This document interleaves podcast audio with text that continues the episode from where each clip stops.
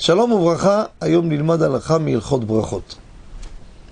פעמים אדם פותח איזו חפיסת קקאו. יש לו איזה שוקולד קקאו באחוזים מאוד גבוהים של קקאו, יש לו ריח מאוד מאוד חזק. האם יברך ברכת הריח או לא? כידוע, שולחן ערוך דיבר לגבי מי שמריח פת חמה. יש על זה מחלוקת, ומספק לא מברכים. ועדיף לא להיכנס לספק, לא להשתדל לבוא ולהריח את זה. אם אדם עובר, לא, לא יסגור את האף שלו. אבל לא מברכים.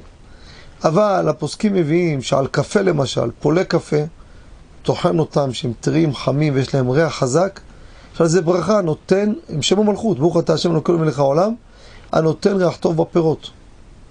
אותו הדבר רבותיי בקקאו. פתחת חפיסת קקאו, פותח איזה ריח חזק וריח טוב, ריח נעים, אהוב הריח הזה. יברך ברוך אתה השם אלוקינו מלך העולם, הנותן ריח טוב בפירות. ההבדל בין זה לפת חמה, שהקפה ריחו נודף הרבה יותר חזק מאשר הפת חמה. לחם חם. קפה יש לו ריח מאוד חזק. מי שיראה במקומות שטוחנים פולה קפה לקפה טרי, יש לו ריח מאוד חזק. תפתחו אפילו שקית קפה מחברה טובה, תפתחו איזה ריח הוא שופע. לכן גם קקאו ברמה גבוהה שיש לו ריח חזק מאוד, יברך עליו כמו על קפה, ברוך אתה השם לוקח מלך העולם הנותן ריח טוב בפירות. תודה רבה וכל טוב.